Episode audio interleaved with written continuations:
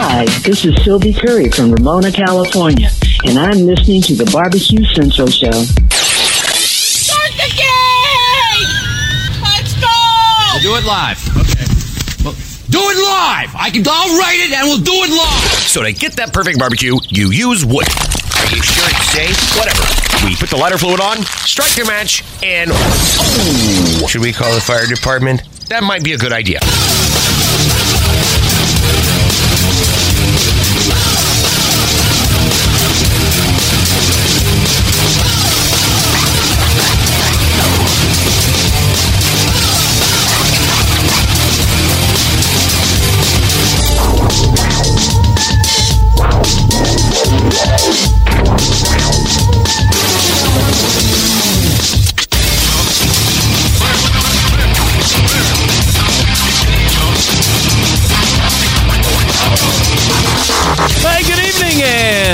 Welcome to the really big barbecue central show. This is the show that talks about all things important to the world of barbecue and grilling. Originating from the Rock and Roll Hall of Fame city, Bomb City, USA, Cleveland, Ohio, the barbecue capital of the North Coast. I am your program host, Greg Rempe. Happy to have you aboard here on your Tuesday evenings, a live fire fun and frivolity show. If you want to get in contact with me tonight, if you want to follow the show off hours, here's how you do all of that. You can get in touch with the show by sending an email to Greg at The. bbqcentralshow.com. Follow us on all the social media channels at BBQ Central Show. And be sure to subscribe to the show podcast feed on your favorite podcast platform. Anything else you want to find out about the show can be found at the main website, thebbqcentralshow.com. And here's what's happening in case you can get the newsletter coming up in about 12 minutes from now. It's the second Tuesday of the month. And in that first interview spot, you know who's coming the creator, the most heavily trafficked barbecue grilling forums and websites ever, Meathead from AmazingRibs.com. And then, after Meathead, another second Tuesday of the month regular guest in the first hour, the contributing barbecue editor to Southern Living magazine. And there's a new top 50 list out there we're going to be talking about, just released earlier today, Robert Moss from robertfmoss.com. And that will bring a wrap to the first hour. And then we'll move to the second hour where we have a pair of first timers coming out of the chute first. The creator of the Rocket Fire Torch, which can be found at rocketfiretorch.com, Michael Barrar. And closing the show tonight, not to be outdone by one Michael, it is another Michael, but we're going to be talking about cellularly cultivated meat, as we say. A columnist for Canary Media, Michael Grunwald. We'll close. I'm telling you, I'm always excited for Tuesday's show. But the first hour we know is going to be gold. The second hour is shaping up to be some of the best second hour content that we have had in recent memory, maybe even all of 2023. And that's quite a lot to say considering the amount of great guests and content that we have had over the course of this year. And we're only getting started here as we cross over what would be mid September. So looking forward to all of that. Meathead, Robert Moss, first hour, and then Michael Barrar, Rocket Fire Torch, and Michael Grunwald, columnist for the uh, Canary Media. And that's how the show is laying out. Don't forget, you can follow me socially Instagram, X, TikTok, and Snapchat at BBQ Central Show. And we say good evening to those of you watching tonight through one of the video streaming platform partners. You can go to Facebook and Twitch slash BBQ Central Show to watch. Also, you can take in the show via YouTube which is youtube.com slash at BBQ Central Show. And of course, we do have a YouTube poll question of the week. Off the heels of my guest last week, and I'll leave it at there, I'm asking everybody on the face of the earth this evening do you believe that there is any pellet grill out there on the market that could last 100 years? And currently, and I'm surprised that this low, 82% of you are saying no. 18%, oh, it just, yeah, 18% of you are saying yes. You believe that there is some form of a pellet grill that can last 100 years? Wow. I'm interested to hear the makes and models of those that might be able to stretch the century mark. But that is the question tonight. So we'll ask all the guests who are going to be appearing here this evening on the lead, and then we will keep track as the show progresses. So let's start here this evening, and I have two different places that I would like to go, and stick with me here. First and foremost, from the Sam the Cooking Guy segment last week. Now, I didn't really see it like this, but many of you thought that Sam was actually, for lack of a better term, angling in a rather unique way to get a free Franklin offset barbecue pit. I highly doubt that this is the case. That would certainly be an alternative way of doing things. But assuming that worked, don't you think that that puts Sam's in an incredibly awkward spot? Where if the unit exceeds his wildest expectations, he would now have to talk about how much he likes it after spending a number of minutes talking about how high the price was on the show last week. There's more bad looks with this than good looks. So, no, I don't agree with any of you that were writing into me saying, here's what we really think. He's angling. Now, the segment, as usual, gold. By the way, I'm going to give Sam a pass on that whole portion of the segment that was talking about pricing because, well, he's quite knowledgeable on a number of live fire items and he does say this on my show fairly frequently. He's a fringe barbecue and grilling guy. And I can tell you that knowing the price of steel offset pits in today's market, not in his expert purview, to say the least. And I'll leave it at that. But I don't think we need to spend even one more second thinking that Sam's angling for a free barbecue pit. If he wants a barbecue pit, he can go buy one. And not an expert on what stuff costs, typically, especially in the offset market.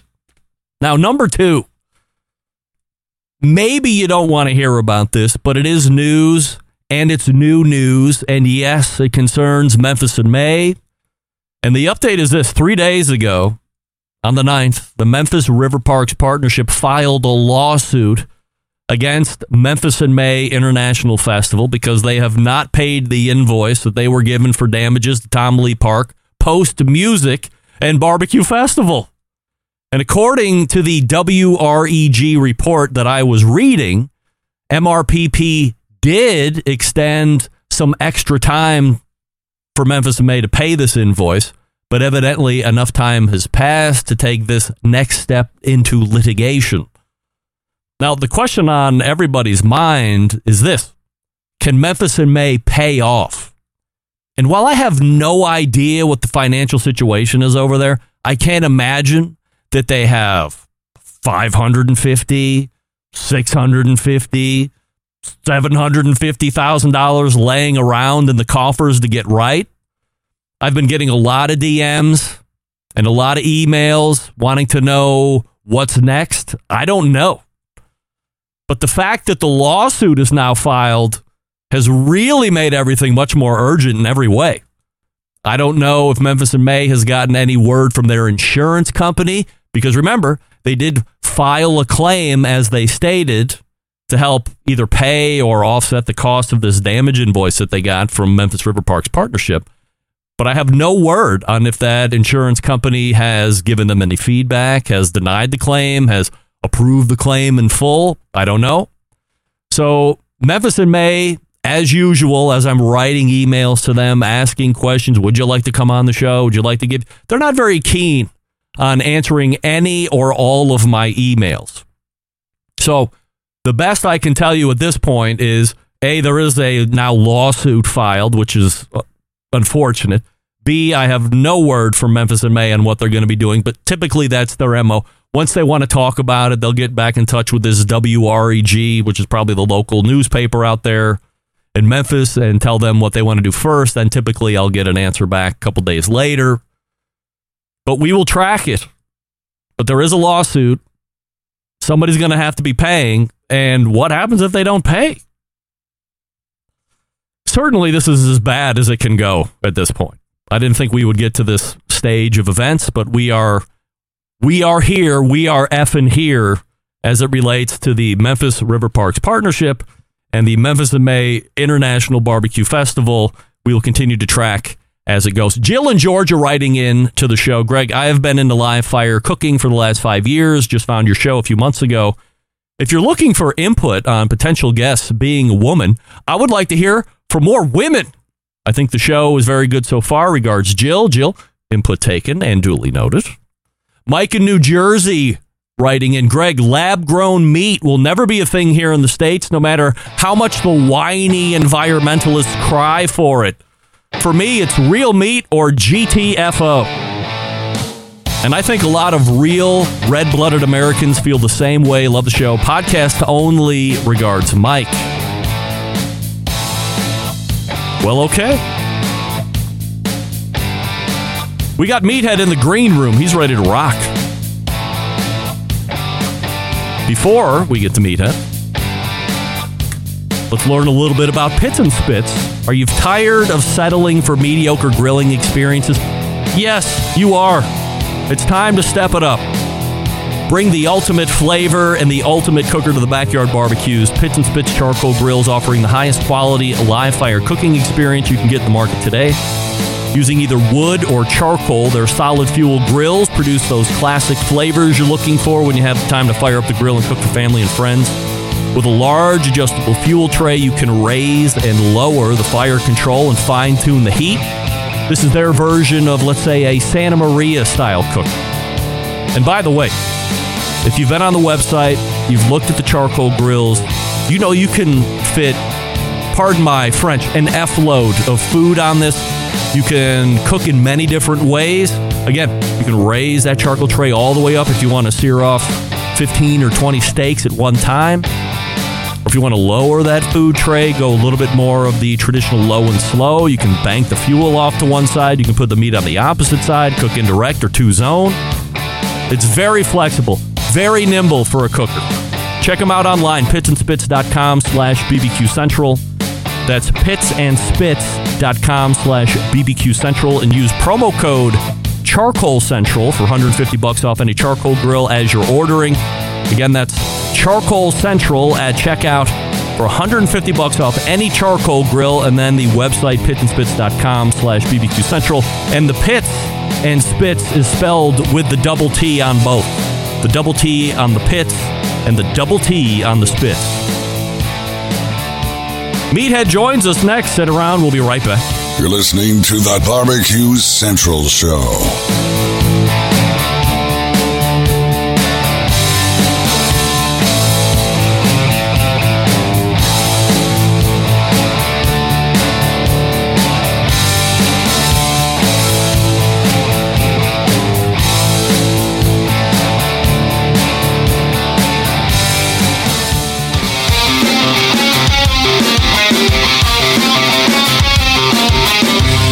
Broadcasting live from the Barbecue Central Show studios in Cleveland, Ohio.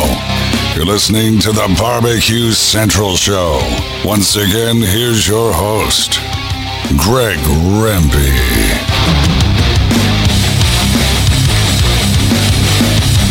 All right, welcome back. This portion of the show being brought to you by cookinpellets.com, your number one source for quality wood pellets for all your pellet driven cookers.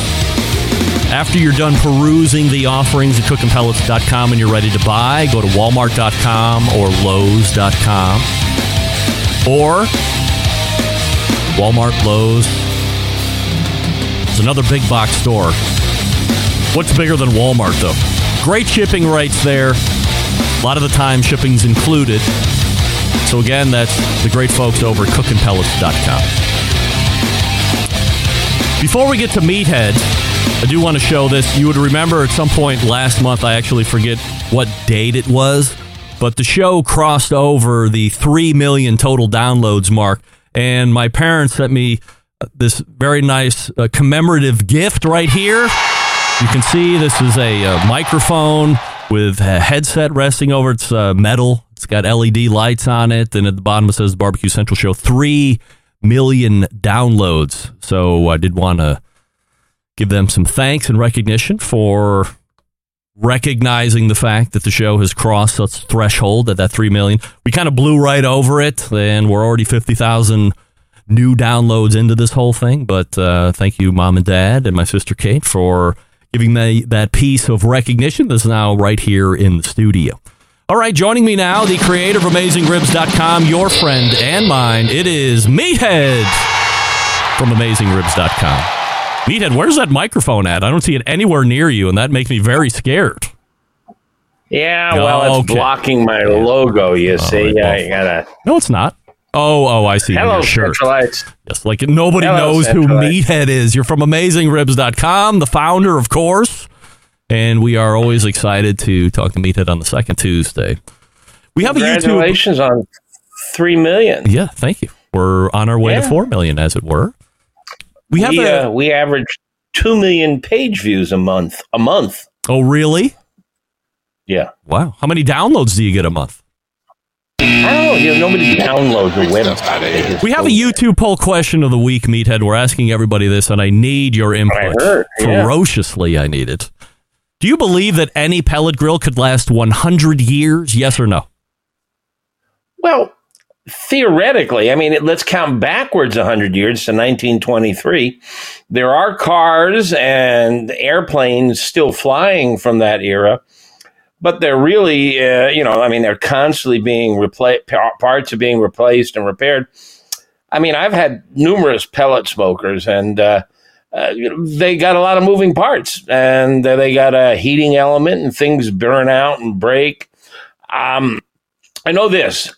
Weber, for example, maintains a huge um, parts inventory. If you've got a 20 year old Weber Genesis and you need a part, they probably still have it. Now, let's keep in mind the Weber kettle was first introduced in 48 or 49. Um, so, you know, we're going back quite a ways. My gut instinct is, is the, you know, it, it, it might last 100 years, but it's going to need parts. It's going to need repairs. And will the manufacturers still be in existence? Will Traeger still be there in 100 years? Will, will, be, will we be interested in cooking on pellets? Will there be another, you know, pellets really are just the past 10 years in popularity. Will something surpass it? I don't know. Maybe they'll last. Probably they'll need a lot of parts. Meathead, we've said a lot, but it's a yes or no question. Do you think it lasts 100 years? Um, no, without repairs, no. Uh, currently, 86% of Centralites voting on the YouTube poll question of the week are also with you, saying that no, they don't believe that any type of pellet cooker will last 100 years. And we'll track the further progress and we'll ask our other guests here this evening. I'll be interested to hear what Robert we'll, Moss has We'll come back in 100 years and see, you know? I mean, I'll plan to be here.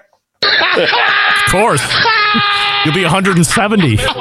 Uh, a month ago, we were talking about how excited we were to once again meet up in person. You were doubly excited to break my I've Oh, never been to the Rock and Roll Hall of Fame streak as it's only 10 minutes away from my house. And then we were going to go to the local restaurant, Larder Delicatessen, where we would eat like kings, and you would be able to have some conversation with the person who's widely considered to be one of the foremost koji experts uh, in all the globe, not only nationally, but globally. Yeah, man that I highly respect. I was really, oh dear. So, what, You what want me to happened? tell the story? Can you take it from here, please? Yeah, I'll take it from here.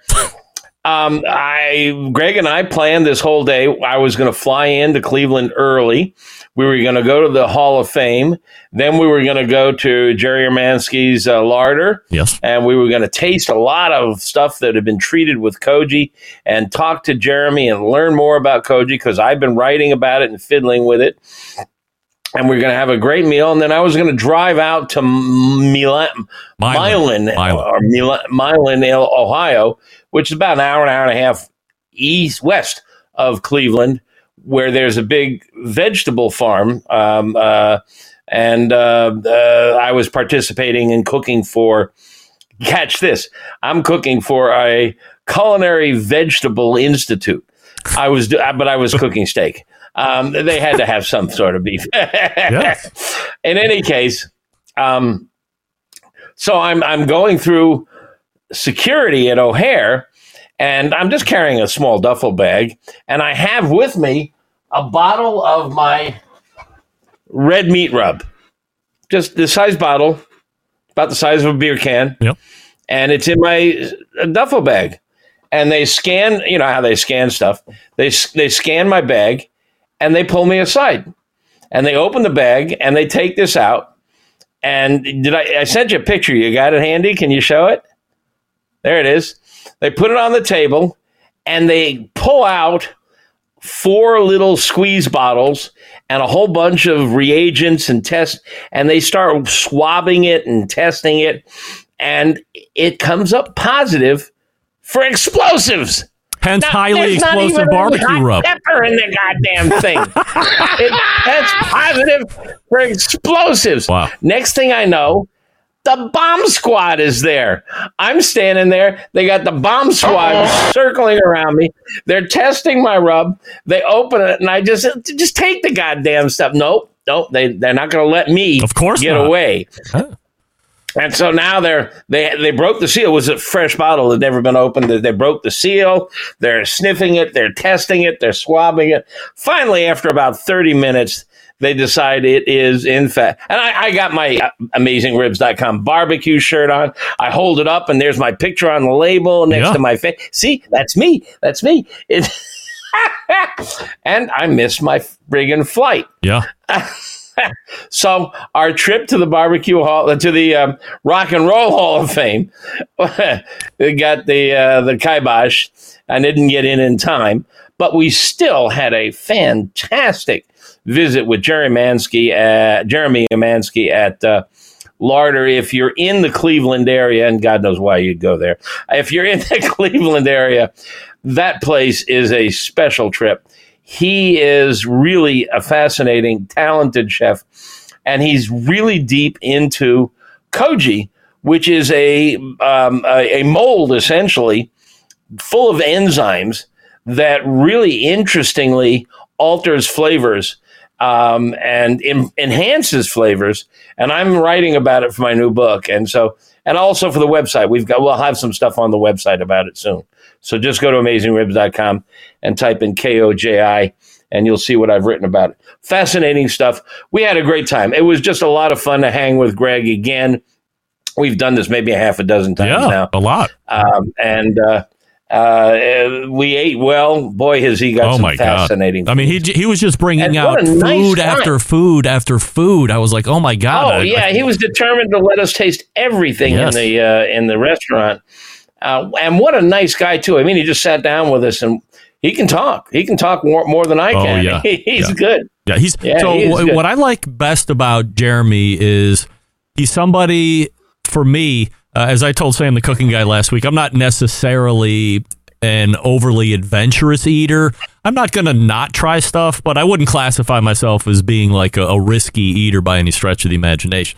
But when I'm in his facility, I always feel inspired to get outside of my comfort zone. When he handed me, uh, you know, a couple months ago, he handed me a spoonful of duck heart and duck testicle paste that had been made with koji. like, of course, in my mind, I'm like, there's no way I'm going to eat this, but he's got it right in front of me. Am I going to say no and offend him? So, of course, I, and then it's delicious. It's salty. There's all kinds of magic going on. And uh, wh- what he really, so aside from the, the cooking chops, uh, unquestioned, but he really excels at educating, explaining here's the process. This is why we're doing it. This is why we can use the whole side of beef. This is why we can use the whole lemon or the whole lime instead of just taking the sweet or juicing it. There's no waste. Real big on not wasting stuff. How Koji helps with all of that. So when I bring my kids in, we get to eat great. They love the food, but they're also getting this great culinary lesson from somebody who was a leader in the field. They think I'm a big shot because they know him, but You they're getting educated. there. Yes, of course. Because I remember one of your daughters came to Chicago with you one yeah, time. Maddie. Yep. she was a volleyball star and competing in a volleyball competition. And we went to Chinatown together. And she had a ball. She loved the food. Oh yeah. But I got the impression that she's not, uh, by nature, a very adventurous No. eater. She and she not. doesn't you know, the idea that she went to a Korean barbecue restaurant was just way outside of her normal uh, performance. So getting her into a deli, and it's a Jewish deli, only he veers from the traditional Katz's and Carnegie Yeah. style because of his use of koji. And we we've talked about koji before, and that's not what we're here to talk about tonight. But 30 seconds for anybody who doesn't know what the hell we're talking about. Koji is a mold that's grown on rice usually, and um, uh, you inoculate it with some water, and once it takes off, it creates a whole bunch of enzymes. And if you sprinkle it or pour it or marinate meat or vegetables with it, eh, the enzymes alter the flavor, just like um, pineapple has enzymes in it, and so does uh, kiwi and other things, and it alters the flavor. And I did a really fun experiment when I came back. I marinated uh, chicken thigh. I took three chicken thighs. One I just salt and peppered. the other I did with uh, MSG, and the other with koji. And uh, all three were vastly different. Um, I preferred the koji. My wife preferred the MSG. Um, the plain one was just fine, but the other two really amped up the flavors. And uh, koji is um, uh, an aspergillus that they use to make sake with and to make soy sauce and uh, miso. They're all used, they're all made with koji. So it's not too weird. Um, it was a lot of fun and a lot, a lot of educational, and I'll have some good info about it on the website and in my new book. Meathead, maybe a couple months ago, I had briefly touched on the topic, maybe it was even off air, about cellularly cultivated meat. You turned me on to a lady who you thought was kind of a, a leading expert, somebody that could talk about it. She declined and then gave me a lead to this Michael Grunwald, who's going to be closing the show tonight. And he's a writer for Canary Media, uh, Politico, multi award winner. Uh, Harvard graduate, so I don't know why he's going to be on this show, but I've tricked him enough, and we're going to be talking about it tonight. Do you have any I'm aware. rudimentary thoughts on this new meat craze of cell cultivated beef? Well, um, first of all, I introduce you to Tamar Haspel. Tamar Yeah. writes this marvelous um, uh, award winning column in the Washington Post. It appears only in the Washington Post and on AmazingRibs.com. She writes, well, we get we get reprint rights on our site. She's brilliant. Uh, She really is knowledgeable about the science of food and cooking, and also about um, health and diet. And so I, I knew that you were interested in exploring this, and I know she's written about it. I introduced you to her, and she felt, although she knows a lot about it, she would introduce you to somebody who knew more about it. Now, I have some general opinions, but I don't know a lot about it. I, I, I was interested to hear the comment you read from your listener about no way in hell am I ever going to eat it. Yeah. Yeah, it, it's going to happen. It's going to take a while because it's really expensive to make the stuff now. And if, I mean, I've done this. If you go to Burger King and buy the Impossible Whopper and a regular Whopper, take them home, take the patty out from the center, rinse it in the sink, and taste the two side by side. I mean, I've heard people say it tastes just like a Whopper. It doesn't taste anything like a Whopper Oh, when you do um, ketchup and mayonnaise and mustard and shredded lettuce and pickles and uh, sesame bun, yeah, you can mistake the two. But it, it, it it's it, it's a vast improvement over the soybean patties that I ate, you know, ten years ago. And uh, you know, uh, the the, the there are um, reasons why it makes sense. It is much easier on the environment. Um, there are overheads. I mean, it's very expensive to build and produce this faux meat. I think that you know we will be eating it, but not a lot of it. I think that uh, it's like um, there's food out there that we love to eat today. Well, I'm all right. I'm just off the top of my head. I'm thinking all right. 20 years ago, nobody ever saw a red bell pepper. I mean, it was all green bell peppers. Now there's red and orange and yellow. Our our food supply is const- uh, um, edamame, um, as uh, soybean pods. They were a lot of fun. Nobody ever ate a soybean pod five years ago. Um, so our, our our diet and what we eat is constantly changing, and this will find a niche in it for some people, it'll become very important. For other people, they won't come near it, and that's just the way it works. I, I you know, I, I look forward to them improving the flavor. To me, the difference here. So, uh, a lot of people have had the opportunity to try an Impossible or Beyond. That's plant based. It's not meat meat. But what we're talking about tonight is technically meat. It's finding a cow or a chicken or fish or whatever, extracting cells, and then I don't, I don't, I don't know how the hell it's happening scientifically, but I mean, I, in all argument's sake, like that's real fish or chicken Well, that's or another- meat. That's a whole nother story. You can actually do that. You can, you know, take a human being and pluck stem cells from it. How many? How many of us remember back under the uh, George Bush administration when we had a uh, uh, a woman from Alaska saying, you know, uh, this was ridiculous and we can't have it. But you can take stem cells from an animal or uh, other cells and grow them, and uh, they're doing this now. I've uh, there Israel is is uh, Korea. There there's several plants that are doing this nicely, and again, it's going to be very expensive. It will be real meat. It won't be faux meat like Impossible or uh, the others. Uh, it, it's real meat. Again, it's going to be very expensive to produce, at, at least at the outset. But with time, the cost will come down. I mean, I remember the first iPhone. I bought the first iPhone. Apple introduced a new one today. Yeah. Uh, the prices, uh, the price. I mean, you know, everybody has has a, has a, has, has a computer in their pocket. Um, they'll come down, and uh, it should, in theory, taste the same as real chicken and real beef because it is real chicken and real beef. Just going to take a long time, and I shouldn't, you know, expound any further because you have the real expert coming on later.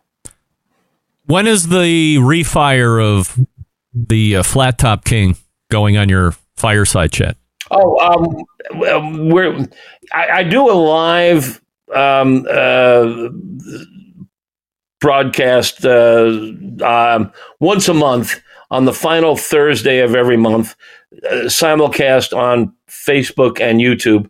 We're going to move it to Wednesday so we don't compete with Thursday night football. Huh? Good and idea. next next month, the last Wednesday of the month, um, we have um, Neil coming on. He's the flat top king. This is a guy who used to be a Navy chef working on a stainless steel flat top for a living. I mean, he did it every day. And he's talked to me about how, you know, their procedures for cleanliness. Oh, my goodness. Um, and I've talked to him at length because I'm doing a lot of fiddling with griddling now. Yeah. I've same. always griddled. I've always had a uh, Lodge cast iron griddle that I've used, and I use it primarily for salmon and other things. But now, you know, I've expanded my horizons, and you can do a lot of stuff on a griddle. And I'm not talking out of turn to your audience because I bet a lot of your audience knows about these griddles Oh, for sure. the griddle grills, if you want to call them. They're freestanding. They have two, three, four burners and a big old steel flat top or stainless steel or uh, cold rolled steel or cast iron. And it's the same thing that um, they cook on at Moe's Diner and Grill. And uh, it's fun. It's a lot of fun. You can do, and if you get good at it, you know, if you juggling, you can do the meats on one side and the eggs on another side and the rice in the middle and chop and toss and turn and chop, chop, chop, chop, toss, toss, toss, toss. And, uh, you know, guys who are good at this cook up a storm. I'm learning how to do this. My biggest issue with it is, and this is something I'm going to be writing more about, is the cleanup. These things are just a friggin' pain to get clean. When I'm done cooking on a stovetop, I toss the pan in the sink and scrub it, and I'm done. This is just like a giant frying pan, and it gets dirty. And um, if you're using cast iron or steel, they're really hard to clean. And if you've cooked fish in there, the fish oils get into the seasoning on the surface. So cleaning is an issue, and I expect that we'll talk a lot about this on the last Wednesday right. of this month. So I'll be looking forward to that. So tune in. Otherwise, you go to amazingribs.com and you see him here on the second Tuesday of every month. Meathead, always appreciate the time. We'll see you in October. Always fun to talk to you, Greg. And uh, congratulations on the Browns. Yes. Thank you. Hopefully, the Chicago Bears will find their winning ways with Justin Fields. We'll see. Thought he was going to be the answer, and now he's a question mark. So we will move on from there. The Browns 1 0 for those that are counting. Yes. Robert Moss is getting ready to join us here in just one moment. And before we get to him, we'll talk to you about Primo Cookers. Just this past weekend, Primo had their Primo Bash in Poplar Bluff, Illinois. If you know where the middle of nowhere is, then that's where Poplar Bluff is. And the Primo Factory out there in Illinois. I was following it on social media. I had plans to be out there, but it was uh, kind of a challenging weekend for me, so couldn't do it. But here's what I know there's a lot more social media talent there than there was last year at the flagship event. There's a lot more people going in general in attendance. There's now a cooking competition. There's tours through the factory. I don't know if you can get tours if you just show up every day of the week. You can get a tour or not. I'll have to check with Nick on that. But there's no doubt about it. Next year, assuming it's all right on my schedule, I'm going. There's no reason not to go. I would suggest that you go as well. Put it on a calendar. This is about the time it happens every year in September. And it's growing. This could be some type of a sanctioned barbecue event with the amount of people that were there. And then big time social media stars were there. Scott Thomas from Grillin' Fools. Uh, other folks that I can't remember right off the top of my head, but they have very large social media accounts. So if you place importance on that, which a lot of people do, then probably have a chance to meet them and talk. But the bottom line is you're going to the factory, you're seeing how these are made. There's a really cool kiln demonstration that is online, and you can view that for yourself. Then I'm sure there's deals where if you want to bring a truck, these things are heavy. Don't try and lift an extra large up by yourself like me and then hurt your arm. You have to go to physical therapist. You can find one at a dealer near you. Go to primogrill.com and then search for the closest dealer to you and then check out all the sizes of ovals. Uh, I recommend the extra large. That seems to be a great QPR or quality price ratio. And I'm using it all the time. Oh my God, it's so great. The ceramics are great. It really provides a much more humid cooking environment than you would ever believe if you've never cooked on one before. Go to primogrill.com, find the dealer near you, grab one today, bring help. Don't grab it by yourself, as I had mentioned. And then get all the accessories too, because they've really caught up in that regard as well. It's a great cook. Primogrill.com, longtime sponsor of the show. Happy to have them aboard. And we'll be back with Robert Moss right after this. Stick around, we'll be right back.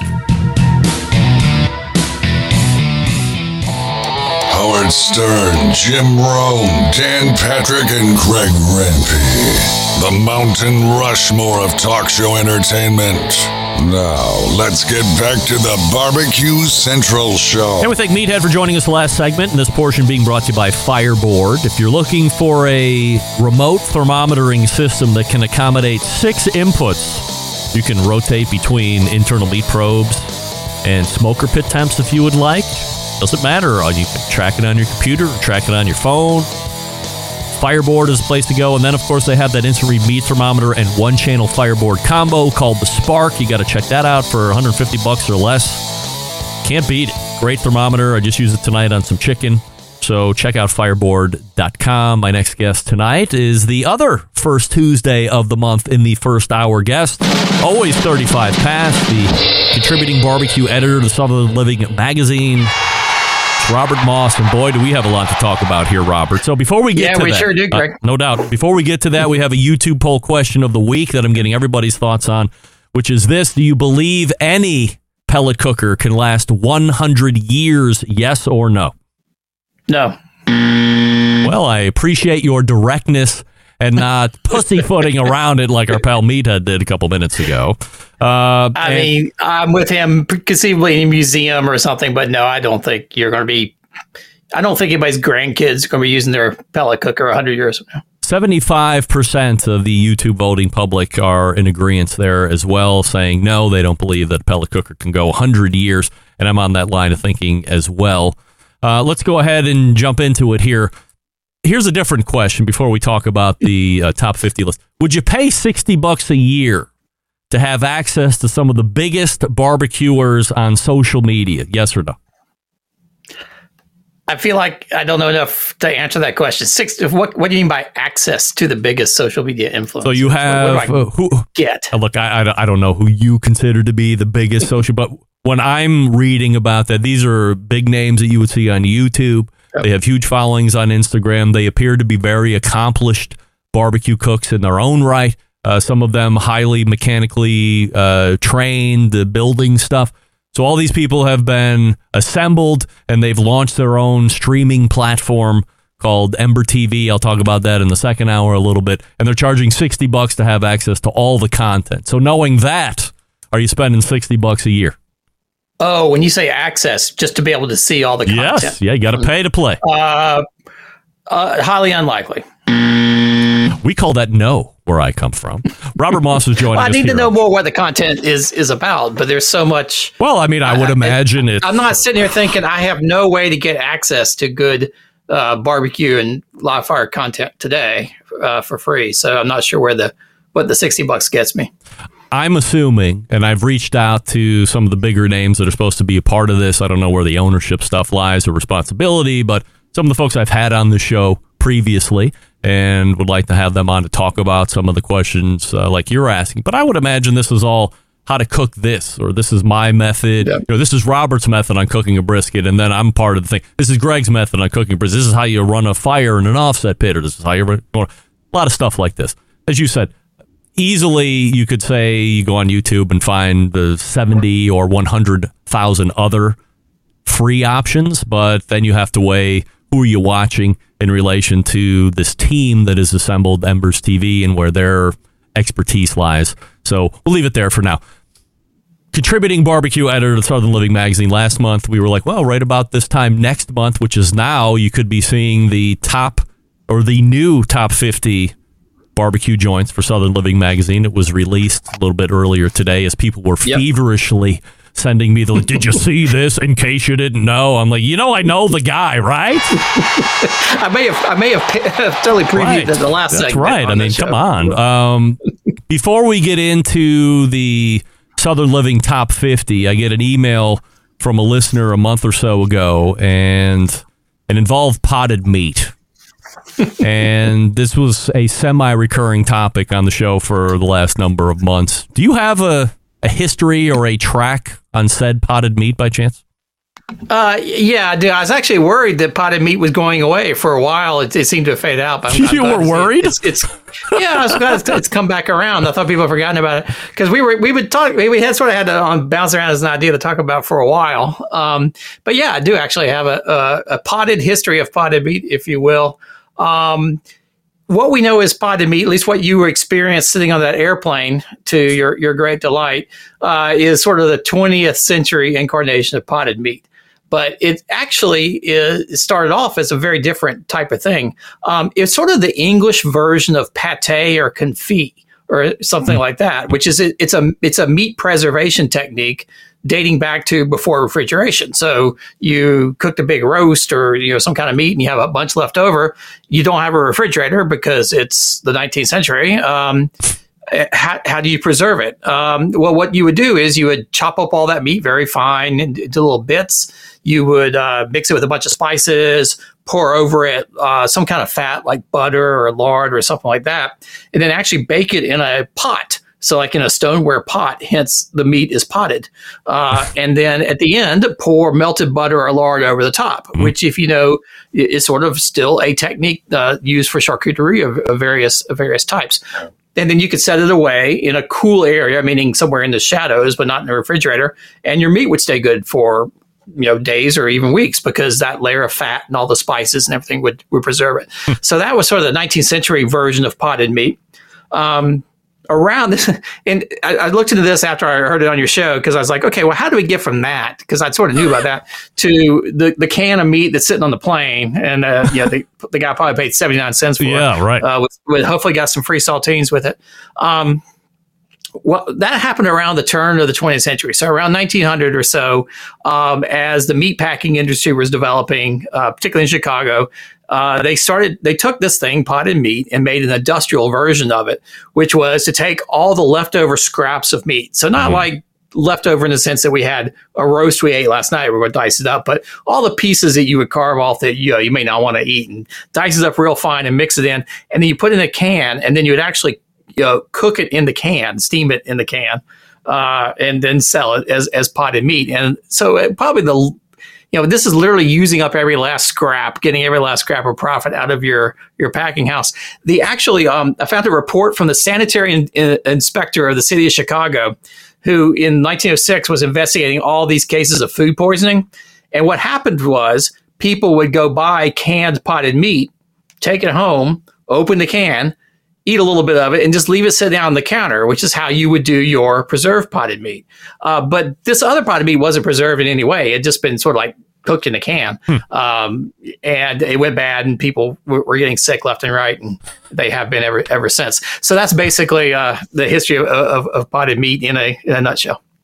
And uh, from a olfactory emanation, stinks. It's terrible. Yeah. Just terrible. And if you look at the ingredients of potted meat, it's uh, yeah, it's pork parts and chicken parts and things you you just don't even want to know what, what goes in that can. Today the list is out and you can go to southernliving.com slash barbecue restaurants and there's a whole bunch of other stuff but if you go to or probably uh, robert moss website there's probably a link there as well yeah go to robertfmoss.com and the link is right there at the top of the page we could go through all 50, but we certainly don't have the time. Let's talk generally to me about 50 to 11, and then we'll reveal the top 10 for those that haven't looked yet. Yeah, there wasn't a whole lot of the, the list. You know, we, we took a big break over COVID. And so 2022 was the list coming back after, I think, three years. And, um, you know, it, it, just in terms of who's in the top 50 and who's not, that didn't change a whole lot. A few people fell out, a few people moved in, um, but not not that many different. And more, it's just people shuffled around.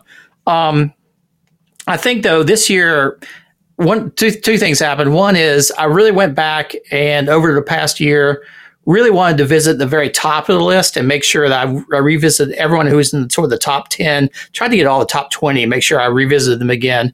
Um, and you know, just to you know, see how things were, were shaking out.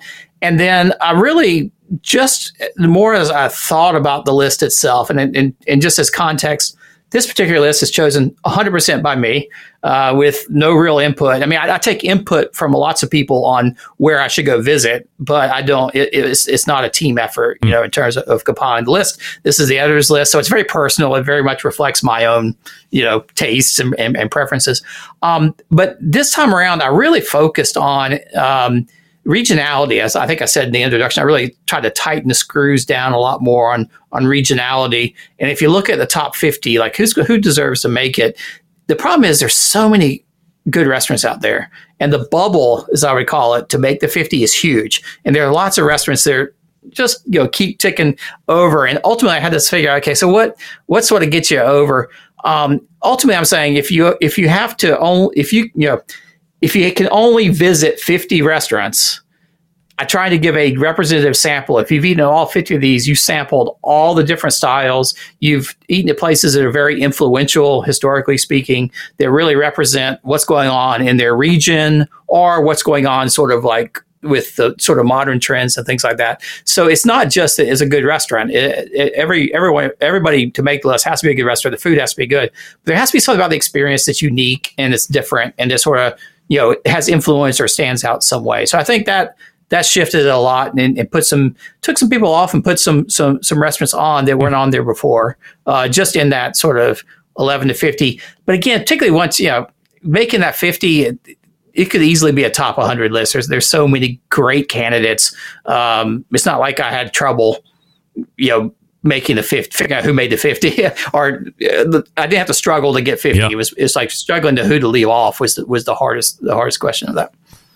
So let's take it from 10 and work our way down to number one. Uh, coming in 10th spot is B.E. Scott's Barbecue, not to be confused with either Rodney Scott's Barbecue or Scott's Barbecue. So, what makes B.E.'s unique? Yeah, it gets confusing because you also will hear called Scott's Parker's Scott Parker's Barbecue or, Parker's Barbecue. Um, B.E. Scott founded it, I think, in the 1960s uh, in Lexington, Tennessee. There are lots of Lexingtons in the barbecue world. Small town, sort of in the middle of Tennessee, about you know 45 minutes off of of I 40 if you're heading through through Tennessee. Uh, run today by Zach Parker, uh, who is the son of uh, well, the son of of uh, think Early Parker. Uh, and B. Scott originally founded it, so uh, Zach is sort of keep is the third generation of of the of the restaurant today. Um, it they are a practitioner of the West Tennessee whole hog style, which was huge about 30, 40 years ago. Uh, only a handful of whole hog joints left in West Tennessee, and they're doing it the old way. So it, it's just so a it's it represents this this style. B it's just a fantastic place off the side of the road, low key, quiet operation, uh, and the bar- the barbecue is fantastic, w- wonderful um, West Tennessee style hog.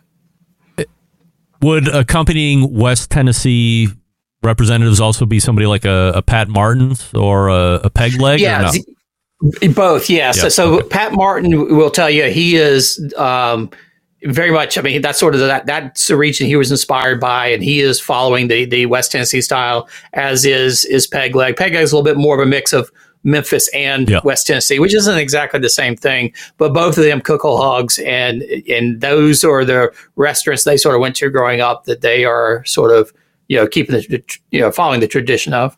Number nine is the current number one on Texas Monthly's list, which is Goldie's Barbecue. Why number nine and not higher?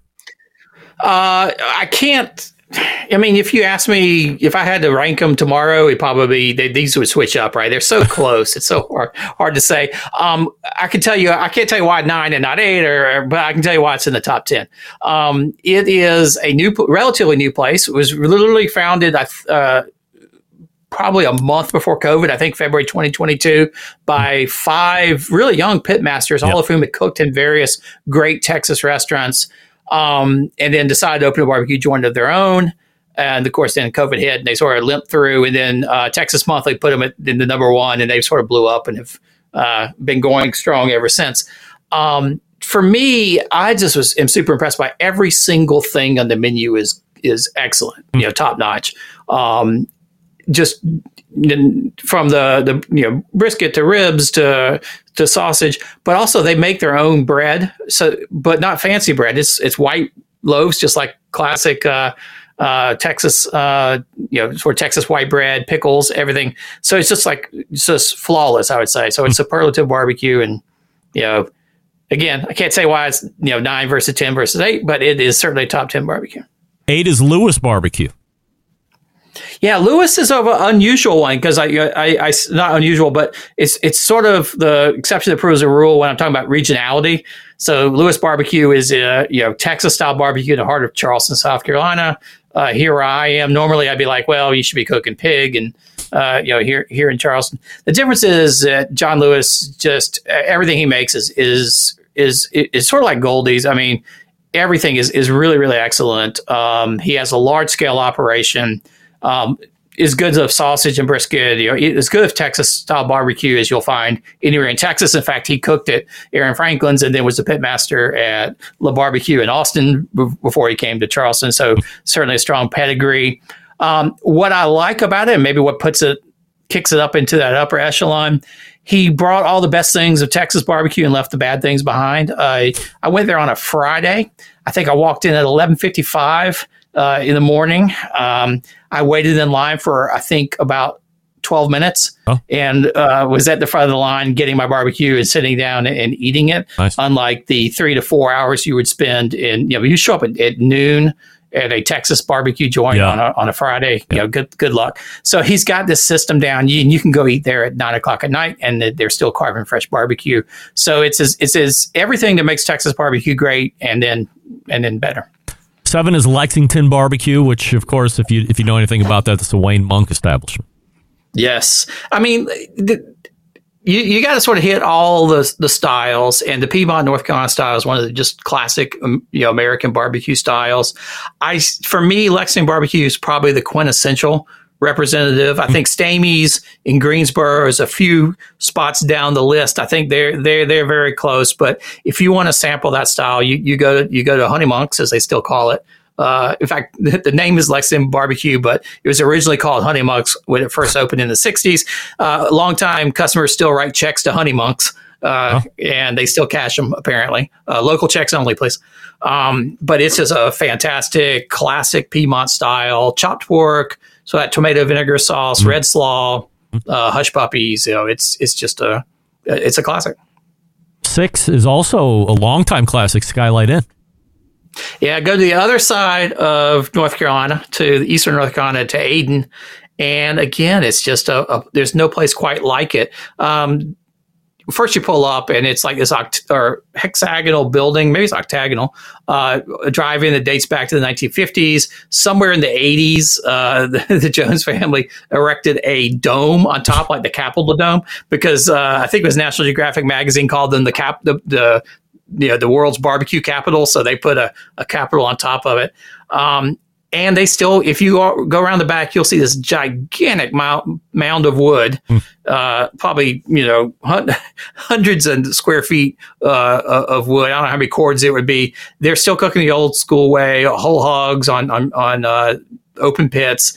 They bring them, they chop them. Um, you the classic sort of iconic skylight inn dish is like a little paper tray, red and white check paper tray with chopped barbecue in it, uh, coleslaw, and a square of this of the family's homemade cornbread, mm. uh, which is very minimalist cornbread. Very very simple, but the flavor of the barbecue you just can't beat that wood cook flavor. And unlike most places, um, it people are starting to do this more and more in sort of imitation or, or homage to, to Inn, but they actually take the skin from the pig and they chop it in with cleavers into the meat, so you get these little almost crisp little smoky bits uh, mixed in there. So I thought really that was a I thought that was a point of contention between Sam Jones and his dad. They didn't want to do that at Skylight, so when Sam opened his, that was like the first thing he did was mix in the crispy skin into his barbecue. No, they've already mixed it to the skin in. I think the big oh. point of contention between um, Skylight Inn and Sam Jones Barbecue, which is on the list as well, somewhere down in the, you know, not too far down, somewhere in the 20s, I think. Um, Sam Jones, which is about a 10 minute drive from Skylight Inn. It's a little town called Winterville. Yep. Um, it was over serving beer. Oh. And that was sort of the the you know Skylight Inn, no beer at all. Uh, Sam Jones, a much more large format restaurant, and they do other things. But no, I think chopping them, unless I'm mistaken, well, they they definitely chop it in at Skylight Inn. I think that's always been the the, the way their family has done that. Uh, the serving of the beer was the thing that almost I, I, think you know drove the family apart, but they they've since reconciled. I understand. Uh, let's jump to number three uh, for the sake of time. Dreamland Barbecue. I have to say, I'm shocked I'm shocked that it's this high because I've heard reviews from all sorts of people, and most of them are not glowing. So, what makes number three Dreamland Barbecue? All right. Well, a number one, uh, it's Dreamland in Tuscaloosa, the original Dreamland Barbecue. Dreamland's now a chain. Uh, they're all over Alabama. I think a few in Georgia, perhaps, maybe some down in Florida, but there's about a dozen of them.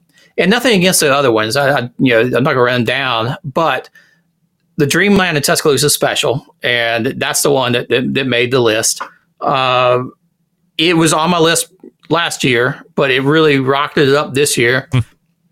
I went back down there this summer, and I don't know. I mean, it's something about walking in the place and sort of the the atmosphere itself. Uh, it's this low red building. It's been there forever. It's dark.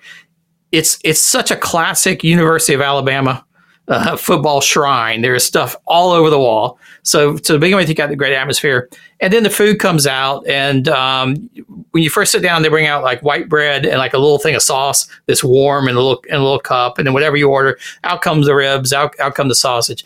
And it's a really simple menu. If you go to the other Dreamlands, they have a bunch of other stuff on the menus, but but there it's pretty much ribs and sausage, and I think they have pork as well. But um, and it's just fantastic. It, it's it's a unique style of rib Uh, I, I think of it as Alabama style ribs. They're cooked on these big brick pits. But unlike you know offset ribs cooked in Texas, which are which are great, but it's just a different category of food. The uh, the Alabama rib is cooked hot and fast on this big brick pit about you know two feet above a roaring fire, and they actually have a hose that they will use to squirt the fire. So you got flame coming up. We're not talking about offset, and they they cook them in I don't even know how long. It's, it's very quick, you know, an hour or so to, to cook the ribs. But they're still they're tender but chewy. They have a great texture to them, and I don't know this this time around. Something about going to Dreamland just really struck me? Uh, and this was back to back on a long trip. I went ate a lot of places. Like this is really special, and it's it's really delicious. And I keep thinking about if I had to go, you know, to this place or that place, this place or that place. It kept bubbling up until it it landed at number three. Number two is Fresh Air Barbecue. I'm not familiar with Fresh Air. Yeah, fresh air. Um, again, moved up the ranks. I think it's been in my top ten, uh, a long time favorite, but I hadn't been there since before the pandemic. And another that type of thing where you pull up the side of the road. Fresh air is. it was found in 1920. Uh, it hasn't changed much. If you talk about um, people will say, "What's Georgia style barbecue?" I always say, "Well, go to Fresh Air. That's Georgia style barbecue." There's differences here and there, but you know, there's there's no chicken on the menu. There's no brisket on the menu. There is barbecue on the menu, which means pork, and it's chopped pork. It's cooked on this L-shaped open brick pit. When you first walk into the restaurant, and you walk into this little porch that has uh, uh, sawdust or wood shavings lined it. And, and in the old days, apparently, the, the, the, wood shavings were inside the restaurant until the health department started frowning on that. But you still walk across that to get in. You open the door, and as soon as you walk in, you just it's just hickory smoke or, or, or hardwood smoke. And there's a giant L-shaped brick pit right behind the counter where they're cooking everything. Wow. Uh, it's got the best Brunswick stew I've ever had, um, which is a, a Georgia classic. And so everything, every single thing about it is is exactly what you would want a uh, uh, a rest of the bee. And, and for me, it's a the iconic representation of, of Georgia barbecue. It'd been a while since I've been, and I, I couldn't stop thinking about it. So it, it, it landed at number two. Number one has been number one at various points through the Texas Monthly list, and that is Snow's Barbecue. Why number one? Yeah, first time it has made it to the number one slot on, on my on my list, and um, I had to admit um, the previous number one, which we didn't talk about, was Scott's Barbecue. They they landed at number five number this five, year. Right? Uh, Scott's in, in, Hemingway. There's a lot of Scott's on there, but the original Scott's Barbecue in Hemingway, still a fantastic restaurant. Uh, it sort of hurt me to have to put a Texas spot in the top list as a South Carolinian. However, I have to say that um, yeah, I went to Snow's again, um, and it hurt me for a lot of reasons to put it at the top because you, you they they open at 8 a.m., which is insane. Uh, that's when the doors open. What other barbecue opens at 8 a.m.? So, and the people now that Tootsie was on the whole Netflix Yeah. uh, Netflix show, mean, she's an international barbecue celebrity. Um, while I was standing in line, I was standing in line next to people from Minnesota, a whole crowd of them who were sort of on this barbecue pilgrimage. They had flown to Texas and were eating it. And then I ran to these guys from Mexico. It was a, a bunch of competitive barbecue cooks from Mexico. Um, who had come to to uh, to eat at Snows as well. So I mean, that's that's quite a meeting, and people from just all over. Um, but the line's insane, um, and uh, you know, it, it it gets. I got there; it was still dark. Uh, got in the back of the line and waited four hours to eat. So normally this would be a bad thing uh, in in my my book. But what Snows has done in, in, in the recent incarnation used to be you would wait they have a little building where you go the you know order your barbecue and they cut and, you, and the line would just sort of build out and they had like a porta john uh, you know for the people who are waiting in line for a long time and you sort of waiting like sort of gravel grassy gravel lot uh, they built a little um, house to be a, a, bathroom, you know, to have wait in line. They added like a, a, a, free bar where you can get free beer and free Bloody Marys, which really helps take the edge off. It's a gift shop there. But then the line now wraps around the back of the cooking shed. Mm. So while you're waiting, you can uh, sit there and, um, you know, see all the action going on, see Tootsie cooking, see Clay Cowgill, who's the, the main uh, pit, pit guy now, uh, working all the big pits and, and, see everything. And it's just, it's almost a, uh, it's such a fun atmosphere. Mm. And then finally, uh, you get up there and the barbecue's fantastic. So I had, you know, since I really, this time around, I was saying the food's super important, but the experiences is too. And the two of those really came together for me at Snows and they're, they're number one. If you want to see the whole list, you can go over to robertfmoss.com and right at the top of the website, you're going to be linking over to Southern Living Magazine. You can review the list and then feel free to email Robert all of your you missed this, this one should be higher than this one, this one should be dropping lower than that one. I'm sure he's happy to take them, or maybe he's going to be taking a vacation from all social media and emails over the next couple of weeks. I, while I'm people get it currently in hiding in a secluded location uh, with with no no social media. I will say though, I've visited every single li- uh, place on the list multiple times. It very much reflects my preferences and personality. Um, we can argue f- f- till you know about places and who made the list, who should have, but I think you have to agree that you know if you look at all 50 of them, it's a pretty damn good list of uh, of places to go eat. Yeah, no doubt about it. And 50 places I would certainly like to go across the South. And we're talking with Robert Moss here. Robert, always appreciate the time, and we'll see you in October. All right, thanks, Greg. You got it. So, if you agree with that list or disagree with that list, you can't argue with the fact that Robert continually puts himself out there and says, Look, I'm the one putting the list together. I'm the one that visits the restaurants. Here it is, like it or not. And that's what I like. It's not popularity contest or any nonsense like that that a lot of people like to do these days. Or going on uh, TripAdvisor and devising a list like that. None of that. He's doing it and he's putting it out there, offering it out there, all on his own, going out on that wire. All right, we're going to step away real quick and come back, wrap the first hour. We're already late, and then we'll get back and caught up for our second hour interviews. So stick around. We'll be right back.